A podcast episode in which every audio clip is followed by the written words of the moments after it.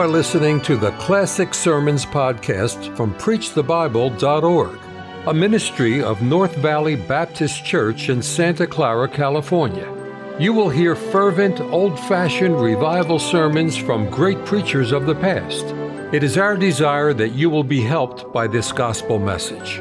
The reason God made us in the first place was to fellowship with us. What the human race is really all about is that God wanted a people with a will to choose to fellowship with Himself. That's really what creation is all about. If a person never fellowships with his Creator, then he missed the entire purpose of life completely. Do you know why God gave His Son to die on the cross for us? He gave His Son to die for us because He loved us. But way, way beyond that, or before that, God gave His Son to die for us because God wanted us for His Son. The purpose of all of redemption is first and foremost a way for God to get us back to Himself. God wants us. God loves us. God wants us to walk with Him to fellowship with Him, to love Him.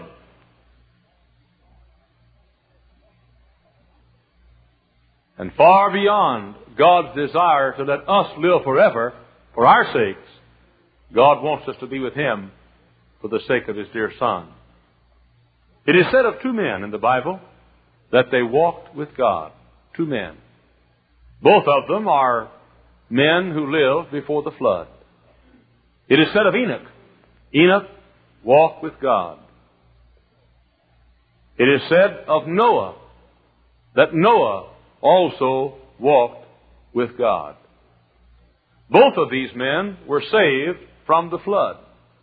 Noah, through the flood, a type of the Jews who will be spared through the tribulation period.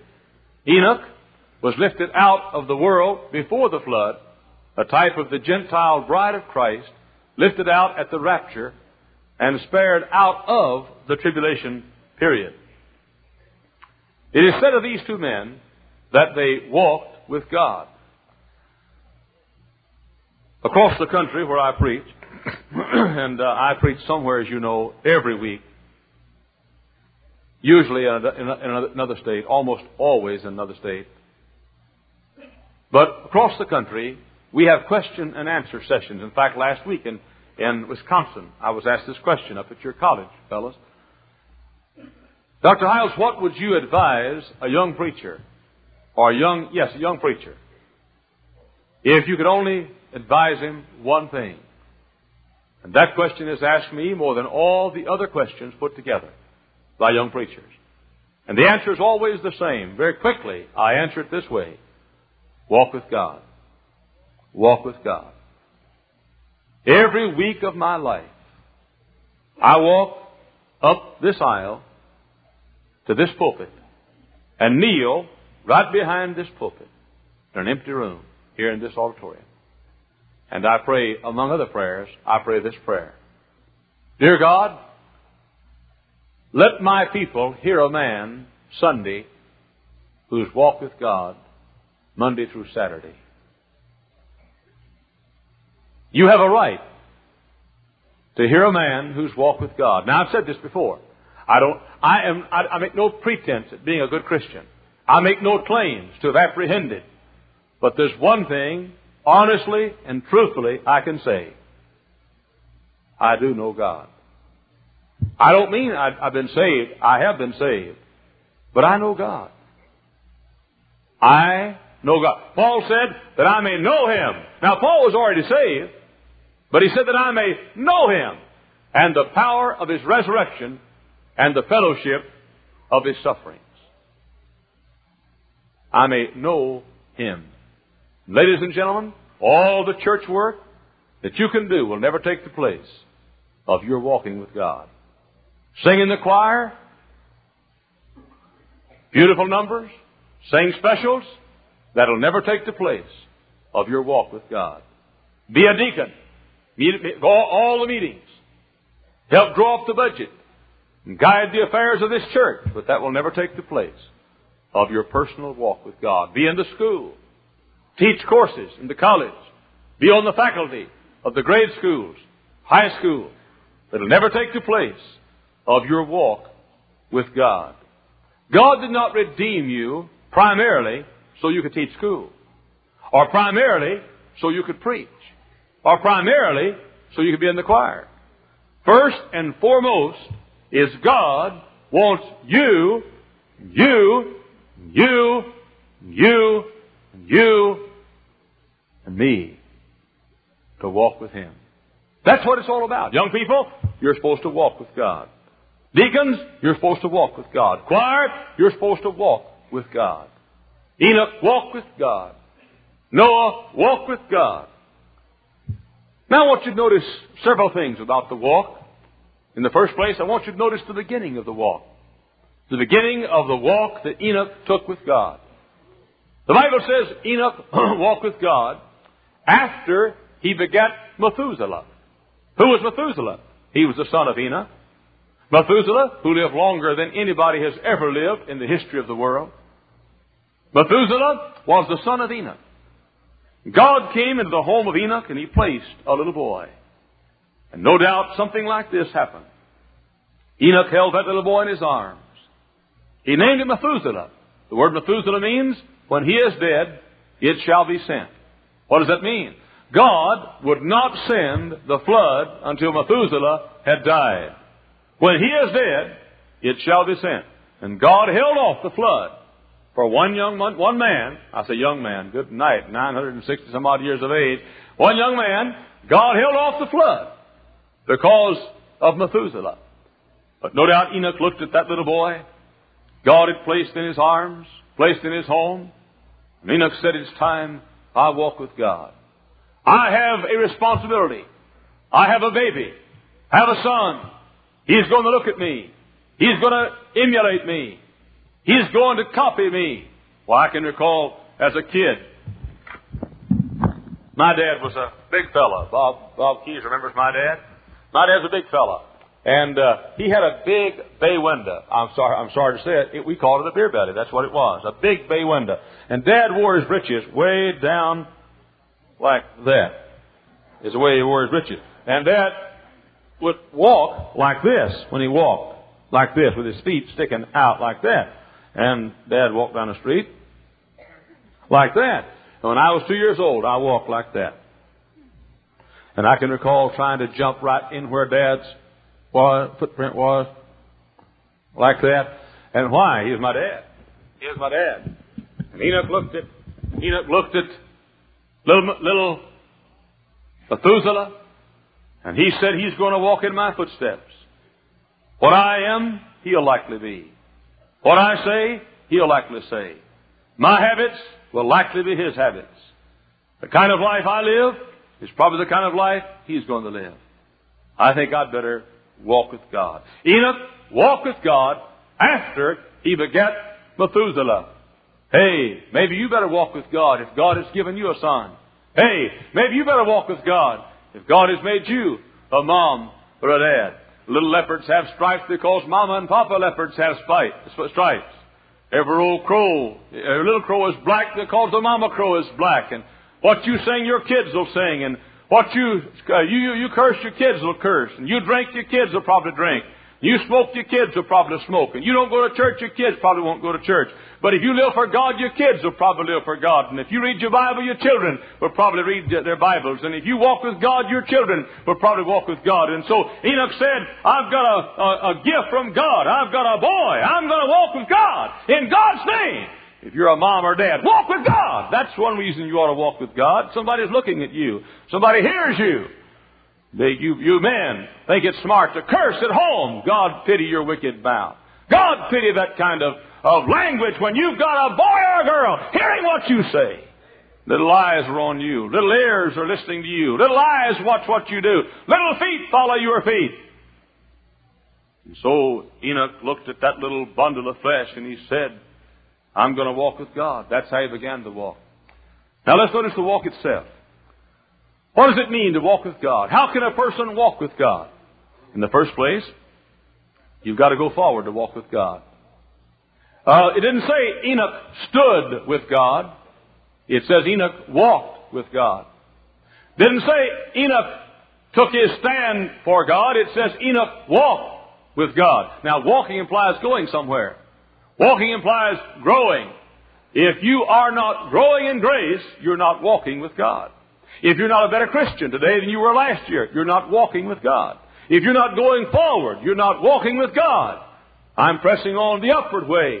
New heights I'm gaining every day. Still praying as I onward bound. Lord, plant my feet on higher ground. Lord, lift me up and let me stand by faith on heaven's stable land, a higher plane than I have found. Lord, plant my feet on higher ground. God needs people to go forward with Him. I want to give more to God this year than I gave last year. I want to win more people to Christ this year than last year. I want to serve God more this year than last year. I want to do more for others this year than last year. I want to set out for God more this year than last year. I want God to have more of me this year than He had last year. I mean, just keep on going and keep on growing and keep on going higher and keep on doing more for God. You can't walk with God unless you're walking moving forward. Let me ask you a question. Are you any less a Christian tonight than you ever were on your best day?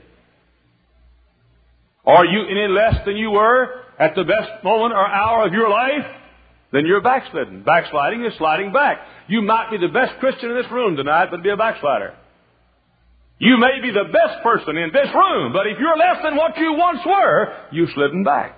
You're a backslider. You're not walking with God. You're not walking with God unless you're growing in grace. You've got to go forward to walk. But the next thing I want you to notice in walking with God is this. You must include God in everything if you walk with God. Did you know the word and you, you college professors will know this, you Greek students will know this, you Moody students that take Greek, Hyles Anderson students, anybody knows Greek knows this. The word walk in the Bible is the word in the Greek peripateo. Uh, P-E-R-I-P-A-T-E-O is about the way we pronounce it. It comes from the word perimeter. It means the whole round. The whole round. Walk with God means the whole round is with God. The whole round is for God. The entire life is given to God. So if you walk with God, you peripateo. That means uh, God is in every part of your life.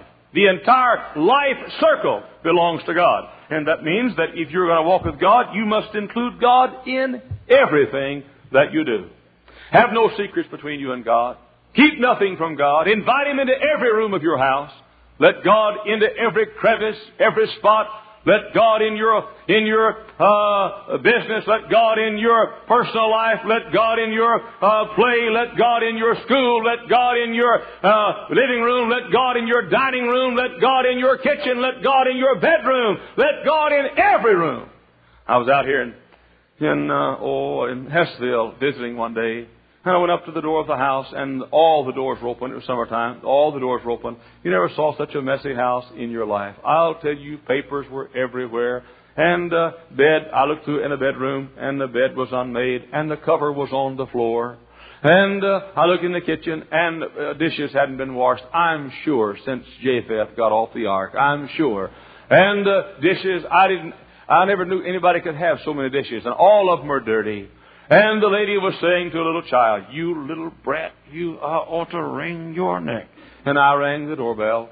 And uh, suddenly she looked, and, and the child said, Mom, it's the God man. And uh, so I, I'm the God man. And uh, so the little child said, and the mother, she, she said, Go to the living room. Get all the junk out of the living room. And they threw it. They threw junk in the bedroom and the kitchen, and there was no room much for any more junk in either room, I'll tell you for sure. And the mother said, You little brat, if you squeal one thing bad, if you're not a courteous little thing uh, in of the preacher, I'll wring your neck. Hello, Pastor Why, come in. It's so good to see you. Liar. It's so good to see you. Come on in. She shut the door to the kitchen. She shut the door to the bedroom. And she said, and the living room was pretty nice within. And she said, uh, it's so glad, it's so good to see you. And I said, you have a lovely home. Could I see through it? Oh, she said, you've seen, you've seen it all when you've seen the living room. But I said, I'd just like to see the bedrooms and see how big they are. Oh, she said, you wouldn't be interested. Well, I said, yes, I would, too. I said, what kind of kitchen do you have? She said, oh, you wouldn't want to see the kitchen. I said, I'd just delight to see the kitchen. And she said, Okay, if you must. And I said, I must. And uh, one look at the bedroom, and I think that's all I wanted to see. I just thank God there was a place where there was some some order. And uh, she didn't want. That's what many of you are. Dear Lord, come on in my living room. Of course, I've got a den that I want you to see. Don't you remember over there in the book of Ezekiel? The uh, God uh, took the prophet to a hole in the wall down in the in the house of God, and he said, uh, "Drill a hole in the wall and look through." And and, and the, the the leaders of Israel, the Sanhedrin, the priests, had all kinds of filthy things down in the, the, the, the chamber of their imagery. And now the, the temple was beautiful, but down in the bottom there was a wicked chamber. All kinds of dirty, creeping things in the chamber. Let me ask you a question. What's in the chamber tonight? That place where nobody goes but you. That place your wife never sees. That place your husband never enters. That place the pastor never goes, never, never, never sees. That place where your folks at work. I mean down in here, the inner chamber where you live and nobody else ever goes. That place where you go at night when you lie down to rest. What's there? The secret there, the inner chamber, the hiding place, the secret place. What's there? Listen, you're only as good a Christian as your chamber is. Your den. What do you see? Drill a hole tonight and look at the chamber of your imagery. What do you see there? Pride? Get it out. What do you see? Jealousy? Get it out. What do you see? Hatred? Get it out. What do you see? Envy? Get it out. What do you see? Greed? Get it out. What do you see? Anger? Get it out. What do you see? Gossip? Get it out. What do you see? Evil thoughts? Get it out. What do you see? Dirty attitudes? Get it out. Listen, you will never know what it is to walk with God until you say, Dear God, come into every room of my life my living room, my den, my bedroom, my kitchen, that inner chamber, that secret spot. I'll have no secrets. David, the 19th Psalm, David said, Cleanse thou me from secret faults.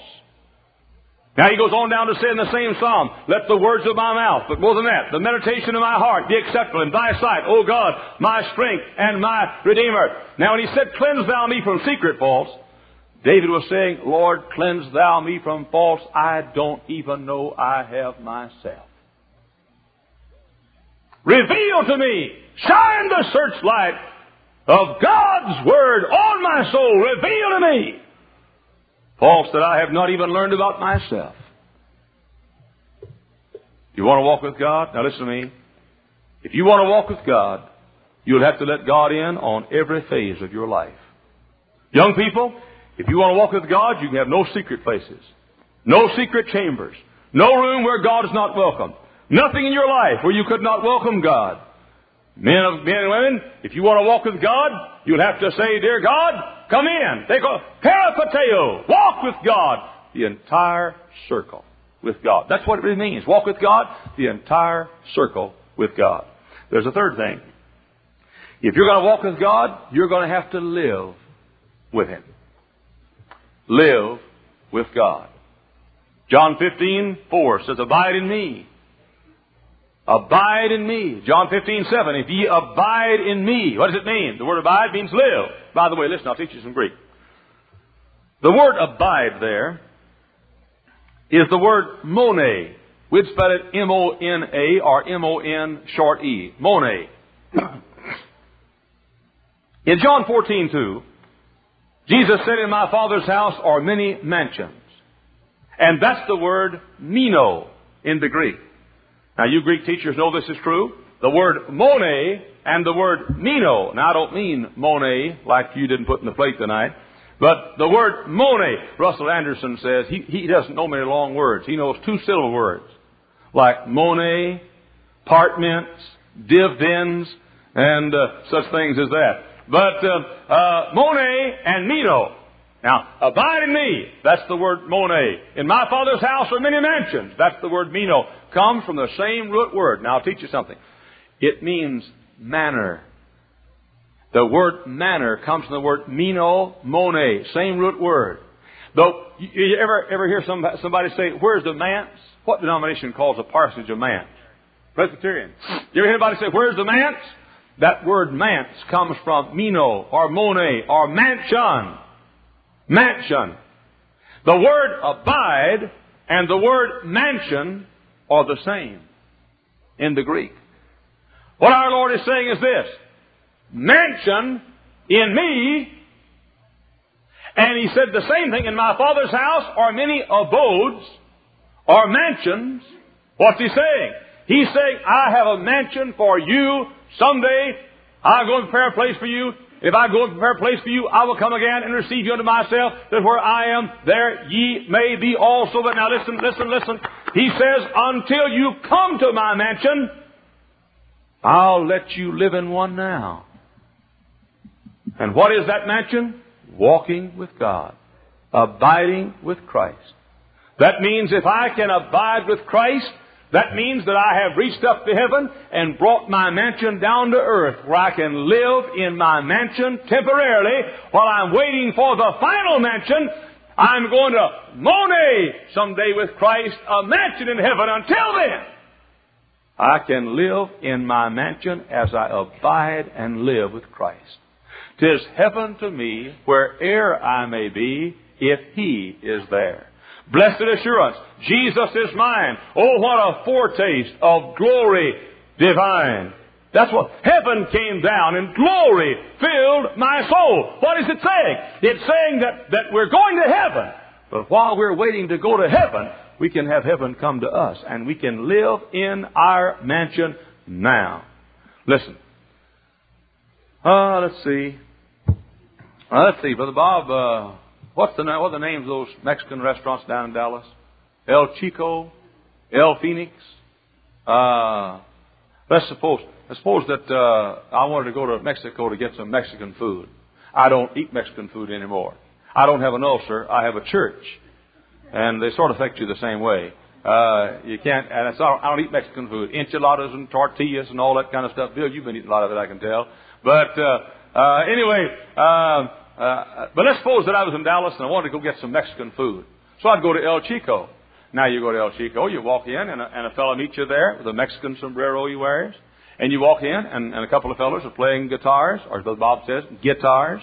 Uh, guitar is a Greek word, it means guitar.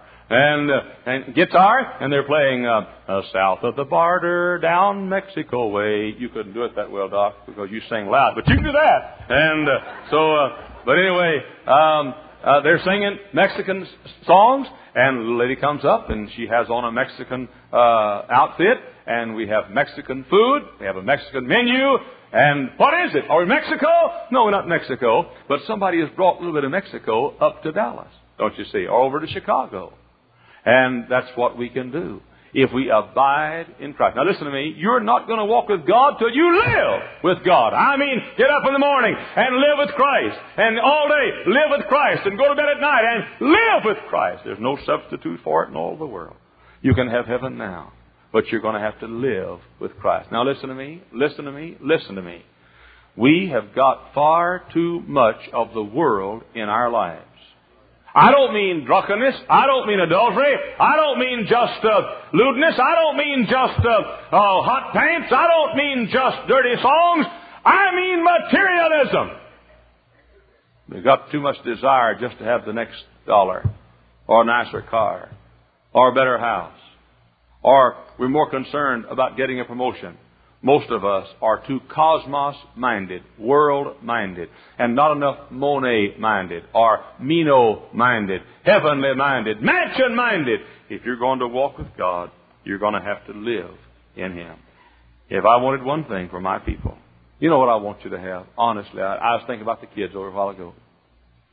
There's one thing I want you to have. I want you to know God. You know, in the dark hour, Bob, when you're facing the grim reaper. And when there's nobody there but you, it's an awful nice thing to say, look up and say, Now, God, I need your help. I need your help. It's an awful nice thing to know God, abide with Him. You know, I've learned in, in these, when I first came to, to Hammond, I learned to know God. I really did. I, I thought about those days. Uh, uh, Saturday morning I got up, walked out, and somebody had thrown a brick bat in my, at my windshield, but were broken to all to pieces. It reminded me of the days when they put a sign, a different real estate, real estate company every Sunday put a, uh, put every day put a sign out in front of our house and said for sale. They were giving us a hint And back in those days, they got a petition up and said, sign the petition, a vote, a signature here, sign here if you want Hyles to go back to Texas. I got the petition. I signed it. I wanted Hyles to go back to Texas back in those days. And, uh, but I, I recall I'd get a phone call in the middle of the night saying, if you walk in the pulpit, we'll kill you. And, uh, and, uh, I'd get a phone call in the middle of the night and, and, and a female voice would say, this is Bubbles. I'm waiting for you. Good night. I'd forgotten all about the appointment we had. But uh, she said, uh, "This is Bubbles. I'm waiting for you." And uh, I said, "Oh, I'm sorry, Bubbles." But anyway, uh, oh, Bubby, sorry, Bub. But uh, uh, and uh, they set the house. Tried to set the house on fire. Our garbage, uh, garbage, our garage is hooked up to our house, and the and the garbage cans inside the garage, and they set the garbage cans on fire, and uh, so forth. And uh, but I and I didn't know anybody, and I couldn't understand you. Your folks couldn't talk plain, and you still have a problem with that. Art Snyder will never learn, and uh, you couldn't talk plainly, and and I'd say, okay, everybody, let's go by and get somebody and carry them to Sunday school next week. And you'd say, carry them, carry them to Sunday school, carry them. You didn't, you don't know English. And uh, you'd say, you'd say, we have, meet out in the loggia after the service. I'd say, loggia, loggia. And you recall when I sang that solo by myself up here, Amen, or over there and by myself, sang a solo. You sang the Amens at the end of the songs, and I sang one by myself and made a fool of myself. No, I didn't make a fool of myself. I revealed I was a fool. And, uh, and, uh, I was, but you know what? I learned to walk with God. I didn't know much of anybody. And, uh, you'd have your weddings and so, and I didn't know anybody much. And, uh, I was homesick and I was lonesome. Folks, did you know that 16 months, for 16 months, I'd wake up in the middle of the night and I'd, I'd, I'd hear, I'd, I'd be dreaming of one of you folks suffering or in the hospital or having trouble. And I'd wake up crying, I want to get to you. I want to get to you. They need me. They got trouble. They need me. And I'd say, I've got to go! And I'd be up in the middle of the bed trying to go back to help you. And I'd wake up and find out that I really wasn't there at all. And, uh, and, uh, but, but I learned to walk with God in those days. Oh, how sweet to walk with God. Why? How? Abide with Him. Live with Him. Know Him. You want to walk with God? The next thing, always do what He says. Always do what He says. Amos 3 3 says, Can two walk together except they be agreed? Always do what He says. Be willing to go where He says go. Be willing to be what He says be. Be willing to say what He says say. Be willing to do what He says do just at His command. If He says go to China, go to China. If He says stay here, stay here. Just go where He wants you to go. Always be willing to agree with Him when He says do something. To walk with God means to agree with God. That means every word in the Bible you agree with. That means everything He says do, you do it. That means anytime He says, I want you to go, some folks say, I'll go where you want me to go, dear Lord, as long as it's not out of the state of Indiana. I'll be what you want me to be. No. I'll go where you want me to go, dear Lord, as long as it's not overseas missionary. Uh, no, that won't do it. I'll go where you want me to go, dear Lord, as long as it's not out of Texas, Bob. That won't do it. I'll go where you want me to go, as long as it's in the South. That won't do it. I'll go where you want me to go as long as it's in, in, close to home. That won't do it. I'll go where you want me to go as long as it's Florida. That'll do it. That'll do it. Oh, that won't do it. I'll go where you want me to go as long as it's California. That won't do it. I'll go where you want me to go as long as there's not any snow. That won't quite do it. I'll go where you want me to go as long as it doesn't get below zero. That won't do it. That won't do it. I'll go where you want me to go. Doesn't matter where. I think this is true. I hope it is. If the Lord said to me tonight, I want you to go to China, I think I'd go to China. If the Lord said, I want you to go to Africa, I believe I'd go to Africa. Um, why? Because I want to walk with God. I want to do what He wants me to do and be what He wants me to be. You want to walk with God? Uh, include God in everything. Live with Him. Always do what He says. Number five, and I like this. If you want to walk with God, you've got to go soul winning. You've got to go soul winning. The Great Commission. Go ye therefore and teach all nations, baptizing them in the name of the Father, and of the Son, and of the Holy Ghost, teaching them to observe all things whatsoever I commanded you, and what? Lo, I am with you always, even to the end of the age. If you do what? If you, if you go and teach all nations. And so if you go, look, Mrs. Keys, when I was a kid, somebody would come to my house, and Mother knows this is true. Every afternoon, We'd go to the Key. There's a Mrs. Keys lived here, and there was a red, was a red brick house, red brick house next to you, and uh, then a vacant lot right next to, to, to that red brick house, and then Drexel Tolan. That his name? Drexel Tolan, and the plumbing place is right next door there. And so what we'd do every afternoon, baseball season, I'd run home and take off my clothes and and change clothes and put on a baseball hat and and run up that vacant lot where Bob Keys was. And we'd play baseball. And uh, Bob Keys played third base. He never look. Here's the way he caught the ball. You know, most most most fellas catch the ball. You know, looking at it, and Bob would always go like that. Always would like that. And uh, we'd play ball. We'd play ball, baseball. Now, when it got to be uh, when it got to be football season, we'd play football. But I'd always go to that same vacant lot and play football. And we'd get a little thirsty, go over to Miss Keys, have us some lemonade, or uh, or some uh, beer, some refreshment, some kind we always had. And uh, we'd go over and play football. And not, not only was Bob a bad ground ball catcher like that, but he always tackled above the waist. Always did. Uh, he had, come here, Doc. Of course, you got to tackle you above the waist, but uh, Bob, you know, most folks that tackle, they go like this, you know, down here. Bob, like that. Thank you. Always would. Never learned how to tackle. In fact, we had a Sunday school teacher one time named Troy Jackson. Troy Jackson was a little bitty fella, and he was a tremendous guy. And uh, so Troy uh, decided to have a football league for us kids. We had a football game, practiced the first time, and Troy decided to carry the ball. Troy, what, 130 pounds, 135 or so, and he carried the ball. And so he came around. I can see it like it right now. What's that fellow's name? R. R. L. Armstrong lived up on Britton Street.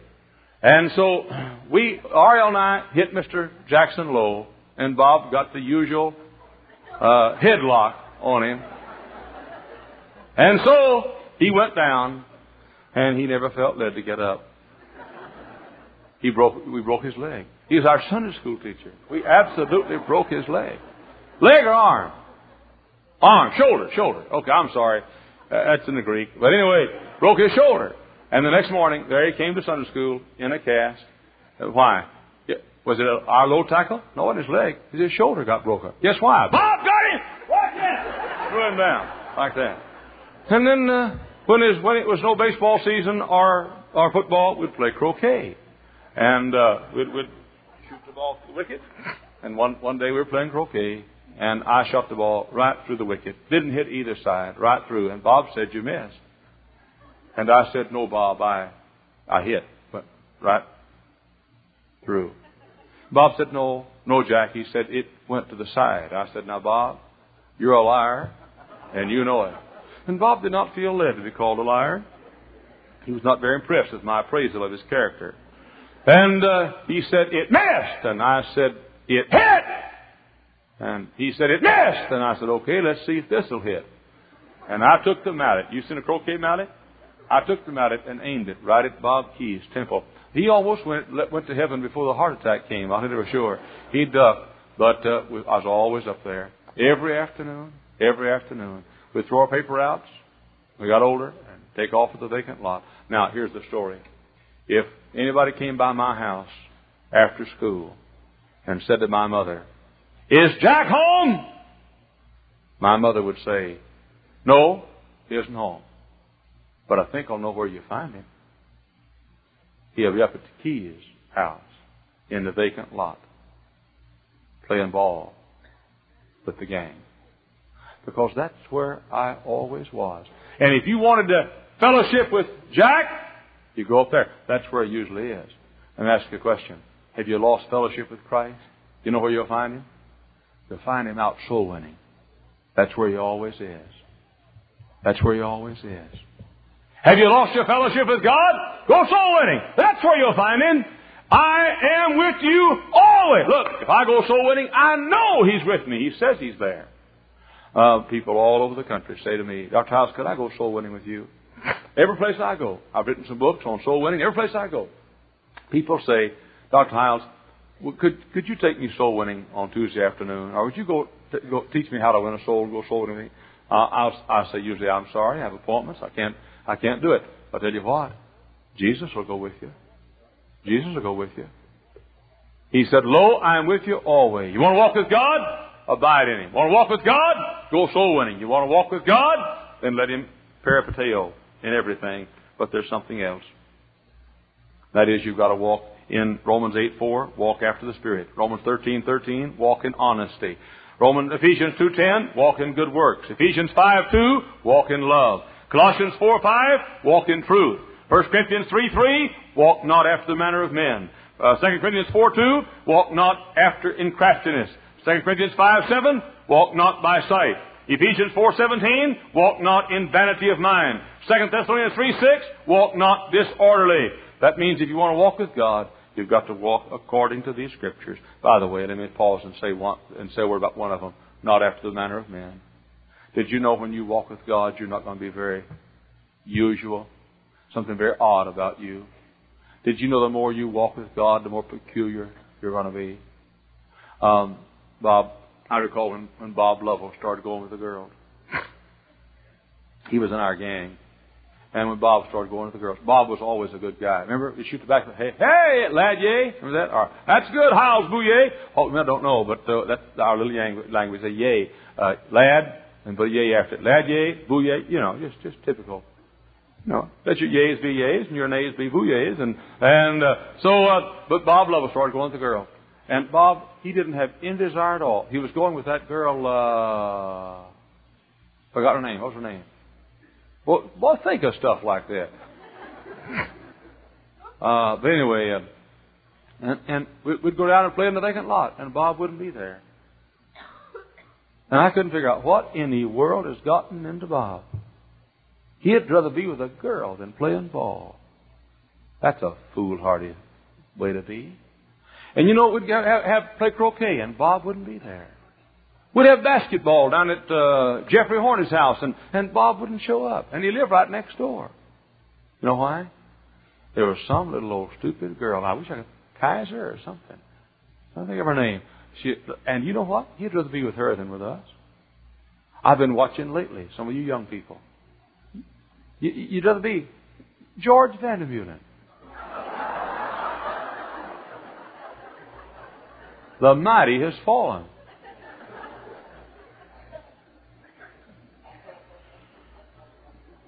She met him on a blind date. She's bound to have been blind when she met him. But, but you know, strange thing. And, and Bob was peculiar to us all of a sudden. Why? He just wanted to be with, with one person all the time. All the time.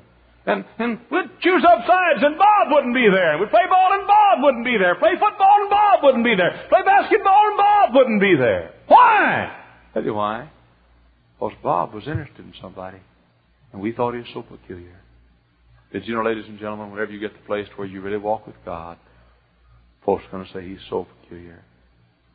Oh, he'll be your sufficiency.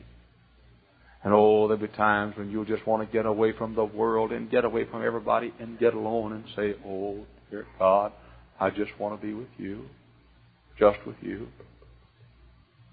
Nobody quite understands that. You know, sometimes somebody really wants to spend time with God. They seem so antisocial. You know why? Because He is their sufficiency. That's all they need. And they want to walk with Him. They're not like others. They don't walk after the manner of men. Nobody quite figures them out. Jesus is their fun.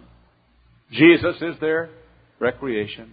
Jesus is their relaxation. Jesus is their spare time. I can recall when Mel Brown, that, that young man over here on North Side, Mamie Brown's son, I can recall when Mamie used to pray for Mel. And I can recall we'd go over to the house to eat, and Mel would, would wouldn't even come in the table at the table and eat with us. And he, he'd stat, he'd get in the kitchen and look around and see what kind of a nut that fellow was in there in, in the dining room table. And Mel was almost an atheist and agnostic, and, and he didn't, oh, he hated me. He told me, he said, if I hated anybody in this world, I hated you. And, uh, but his mother prayed, and she kept going soul winning. I can recall when Mrs. Bolin, Mamie's mother, said that when Mamie would go soul winning, Mamie's here tonight, I'm sure, would go soul winning, young people, I can recall that Miss Bowling would have to, maybe go in the morning and all day she'd go soul winning. She'd get back in, and Mrs. Bowling would have to dress her for bed because she was so tired. Just fall across the bed, just worn out.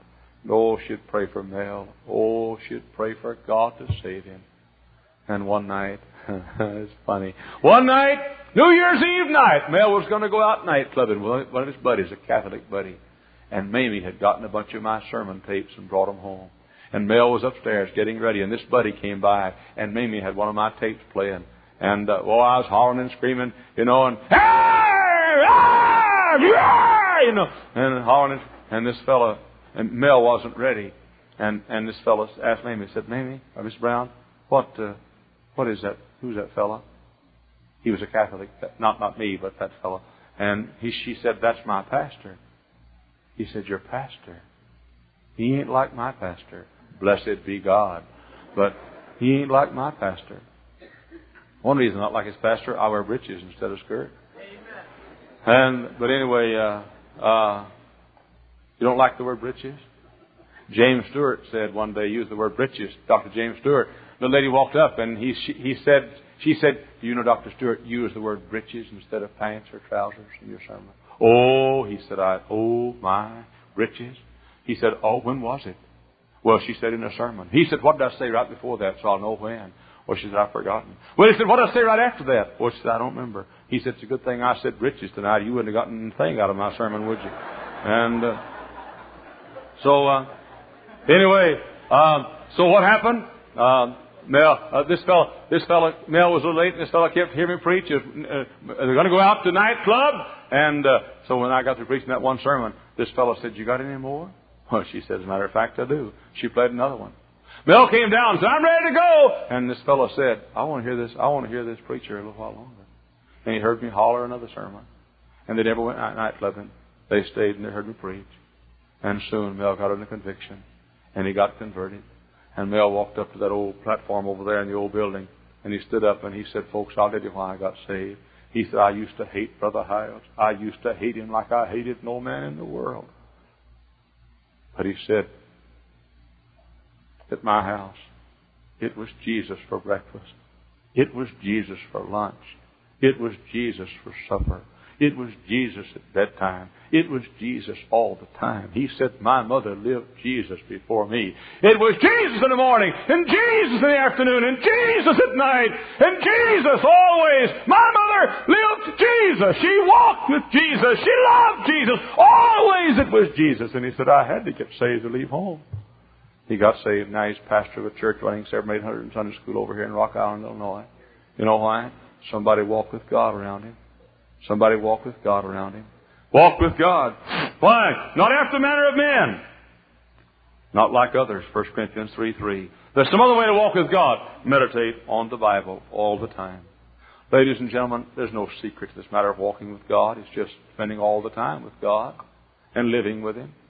But one thing, meditate. Oh, blessed is the man that walketh not in the counsel of the ungodly, nor standeth in the way of sinners, nor sitteth in the seat of the scornful, but his delight is in the law of the Lord and in his law doth he meditate day and night. He shall be like a tree planted by the river of waters that bringeth forth his fruit in his season. His leaf also shall not wither, and whatsoever he doeth shall prosper. This is trite but true. But Doc, nobody's going to walk with God unless they love this book. I was thinking, I was up in Minnesota. I'm sorry, Wisconsin last week. And it was bedtime, and it was late, and I was tired. And I opened the Bible as I always do. This book, when I'm on the road like that, it's the last thing I look at at night. And when the alarm goes off in the morning or they call me from the office and wake me up, I reach over and take the book. And I begin to sing, way in the night, sing them over again to me, wonderful words of life. Let me more of their beauty see, wonderful words of life. Oh, how blessed is this book. Ladies and gentlemen, Learn to love this book. I don't mean read it because you got to read it. I mean read it because you want to read it. Oh, learn to make it true as your food and your and your strength and your bread and your water, and make it hide its words in your heart that you won't sin against God, and uh, and let it be a lamp unto your feet and a light unto your path. Uh, I, I marvel, I marvel at this book. How precious are its precepts. Oh, I read the entire Psalms one day last week. Every Psalm. I read one, and I got over there. The Lord is my shepherd. I shall not want. And over there David said, O Lord, our Lord, how excellent is thy name in all the earth, who has set thy glory above the heavens. And, um, and I got over, and it said, uh, and said, A thousand shall fall at thy right, uh, thy right hand, and ten thousand at thy side, it shall not come nigh to thee. For he shall give his angels charge concerning thee to keep thee in all thy ways. And over there where it says, The Lord shall preserve thy going out and thy coming in from this time forth hence even forevermore. And I read every psalm. By the time I got through with the psalms, I was clapping my hands and praising the Lord. Why, young people? The Word of God. The Word of God. The blessed Word of God. Read it! Love it! Memorize it! Meditate on it! Read it, love it, memorize it, meditate on it. Make it the first thing you read in the morning and the last thing you read at night. If you walk with God, you're going to have to love His book. There was a little lady down in Texas, lived out near Mesquite, Texas. And one day a man, young man came by, by our house, knocked on the door. And uh, he said, I'm selling books. And uh, she said, What's the name of the book? He gave the name of it. She said, I've already read it. He said, Did you like it? She said, No. It's the worst book I ever read. I hated it. He said, Well, I wrote it. Oh, she said, I'm sorry. I didn't mean to hurt your feelings, but I did hate the book. And uh, so, but she liked the fellow. He was sort of a nice guy. So after the, the fellow left, she went back and dug that book out. And she read the book the second time. And she said, Still not very good, but it's not as bad as I thought. The fellow came by a little later and visited her again. And after he left, she read the book the third time. And she said, Not a bad book. One day he asked her for a date, and she had a date with him, and oh, she liked him a lot. When she got back in, she read the book over again. She said, That's a good book. On the honeymoon, she read it another time, and she said, That's the best book I ever read in my life. Huh? You know how much you love the book? According to how much you love the author. If you walk with Him, you'll love His book. If you walk with Him, you'll say, Here's a Christian gets saved. Says, I can't understand the Bible. So he learns to walk with God, and he abides with Christ, and he reads it again, and he says, Not bad, not bad. And then after years, he walks with God and reads it again and says, That's a wonderful book. And finally, one blessed day, when he's walked with God all these years, he says, That's the most wonderful book I ever read. Listen to me. It is the most wonderful book I ever read. You know why? Because I know the one who wrote it. And I try to walk with him and live with him. Oh, I know I'm peculiar. I'm peculiar. I was up at Maranatha College last week, fellas. And uh, some of the students got around me after a service, and one of them said, uh, Hey, is it true that, that you don't drink coffee? I said, Don't drink coffee or whiskey. And uh, they, they looked at each other and and they said, Is it true that uh, you don't drink Coca Colas? I said, Coca Colas or wine. I think it's a sin to drink Coca Cola. Yeah. Did you know you can get six more ounces in a Pepsi Cola? Anybody's in sin that doesn't get the best bargain he can. Said, don't you drink car- carbonated water? No, I don't drink carbonated water. Somebody said, uh, somebody said you don't eat pizza. I said, unless it's turnip green pizza, I don't. Or sprinkle with carrot juice. One fellow said, Is it true you work seven days a week? I said, Yeah, I work eight if there was eight days in a week. One fellow leaned over the other and said, He's peculiar. He's peculiar. I know. I know I'm peculiar. I know folks would like to bash my window in. God, I thought this. I thought this Saturday morning. I don't hate anybody in the whole world, and I mean this is true. If the bitterest enemy I had in this world was in trouble, God knows I'd help him. Now God knows that's true. I'm not a good Christian, but I, but I'd help my bitterest enemy, and that's the truth. If you don't believe it with a fist, tell me you need some help, and just see if I won't help you. but I, I would. And I don't hate anybody. I love everybody. And I, I thought, why would anybody hate me? Somebody said the other day, he said, I wish I were like you and didn't care what folks think. I do care. I do care. There's something I care 10,000 times more. And that's to walk with Him. Yeah, yeah, I'm peculiar. I'm a nut. I told you three folks spit on, spit on me the other day out in Montgomery Ward Shopping Center. I mean, spit. I'm a nut. I was walking down St. Margaret's Hospital several months ago, and three nuns met me, and one, one of them said to the other two, That's him. That's him. I'm a screwball. Fellows rode up beside me going home today. I was going home to, after the service. And fellows rode beside me. One of them said to the other, and that's Hyles. And they gave me the dirty, vulgar sign, one of their fingers, right there beside me. And one of them said a four-letter word to me, and then used my my name pronoun for me after it's over. After it's over. You say, I wish I didn't care. I do care. Nobody ever gets mad at me when I don't cry about it. Nobody ever leaves our church when I want it.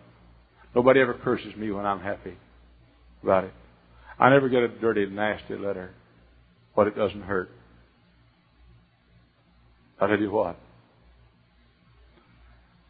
if I can walk with Him, that'll be enough. Oh, He is our sufficiency.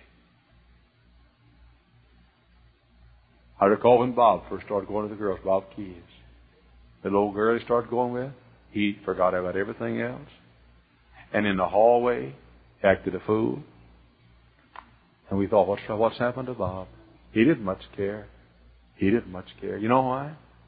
Because he had found somebody that meant more to him than a whole shooting match of us did. That's what Jesus ought to be to us. Oh, to walk with Him.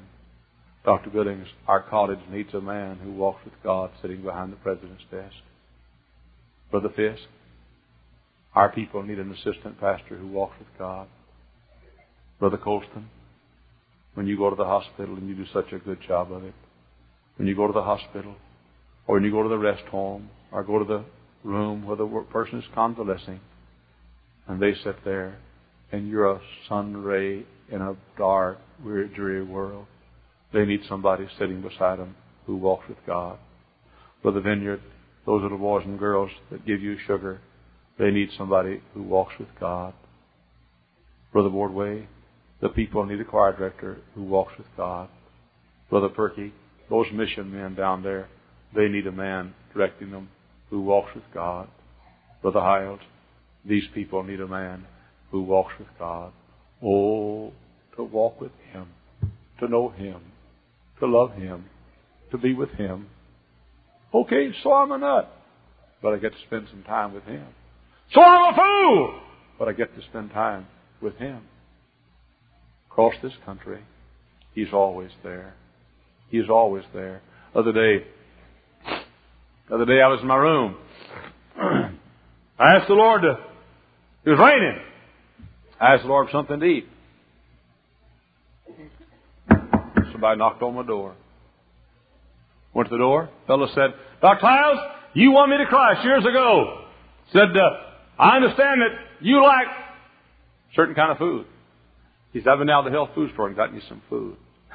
I sat there and ate the food. When I got through, I told the Lord, I said, I sure would like to have something sweet. Within, three, within two or three minutes, so I knocked on the door. Other fellow said, I brought you a piece of candy from the health food store. The Lord gave me dessert. I was up in Winnipeg, Canada, preaching several years ago, and uh, stay, I stayed in the home of a, two school teachers. Nothing wrong with school teachers. I just don't like to stay in their home. But uh, uh, two school teachers, and I'm, I'm kidding about that, but they were, and lovely home. And so they were so nice to me until I preached. And after I got through preaching, oh, they didn't like me. Oh, they hated me. And so time came to go to bed. You like it when folks don't like me, don't you? You like that, don't you? And uh, time came to go to bed. And so they said, Your room is in here. I went in the room. and there was no bed. You like that too, don't you? As far as I'm concerned, you can go back to Lynchburg or on to Marietta, wherever you're going to go.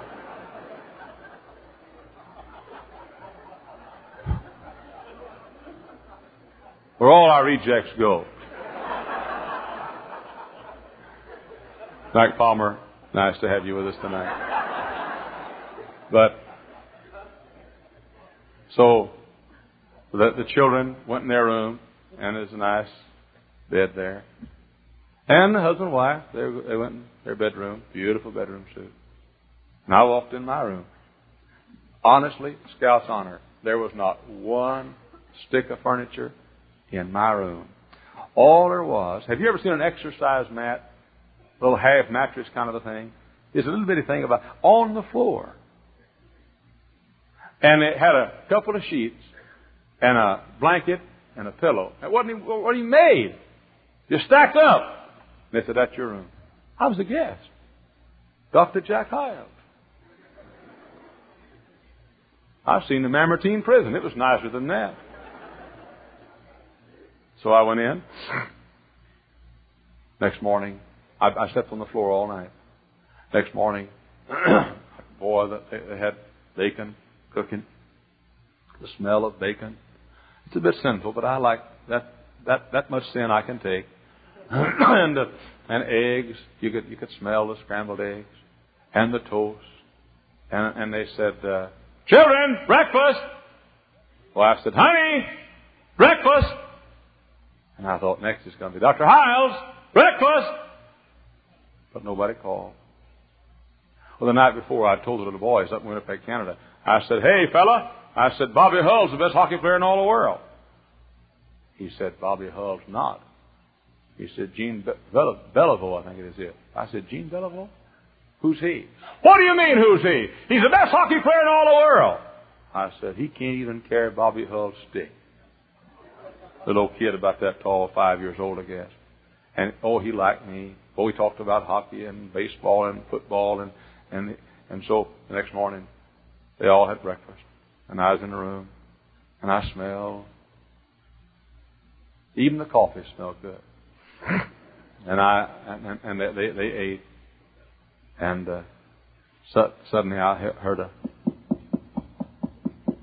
on my door, and I went to the door, and he didn't open the door all the way because he didn't want his parents to know it, but that little boy loved me, and he stuck a, a hand came through the door, and in the hand was a little two cent baby Ruth, and I took it and he ran away right quick so mom and daddy didn't see him. And I got on my knees and I said, I'd that little boy love me than anybody. And I had a prayer meeting and I walked with God. He walks with me and he talks with me and he tells me I am his own.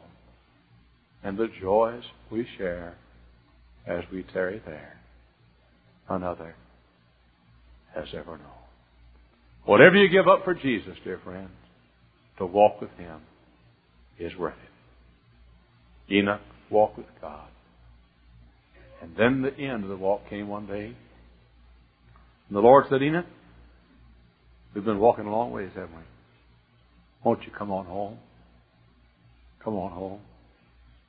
And Bob, it may be that you'll go before me. It may be that I'll go before you. But the walk's going to end down here one of these days. And the end of the walk will be that day when the curtain is pulled back and we shall see face to face the one who loved us and gave himself for us. It will be worth it all when we see Jesus. Life's trials will seem so small when we see him. One glimpse of his dear face, all sorrow will erase. So I'll gladly run the race. Though we see Christ. I want to walk with God. I want you to walk with God. Let us pray.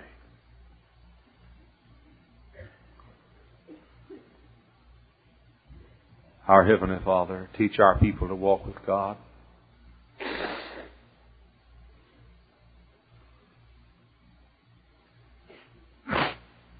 May every little boy and girl that sits in a classroom at Hammond Baptist School tomorrow have a teacher that's walked with God. Every little child that sits in a classroom at Baptist City Grade School have a teacher who walks with God. Every child that's called to the principal's office find a man there behind the desk who walks with God. May every student at Hyles Anderson College have a professor who walks with God. May every child who sits in a Sunday school class in our Sunday school on Sunday morning have a teacher who walks with God. May those that sit in the rescue mission chairs have a man directing them who walks with God. May those dear people in hospitals tonight who have a visit have a man to visit them who walks with God. May our deaf people have a leader who walks with God. May our choir have a director who walks with God. Thank you for listening to the Classic Sermons podcast from PreachTheBible.org, a ministry of North Valley Baptist Church in Santa Clara, California. To listen to many more powerful sermons, visit our website, PreachTheBible.org. If you enjoy Christian music and programming, visit knvbc.com for Christian music you can trust.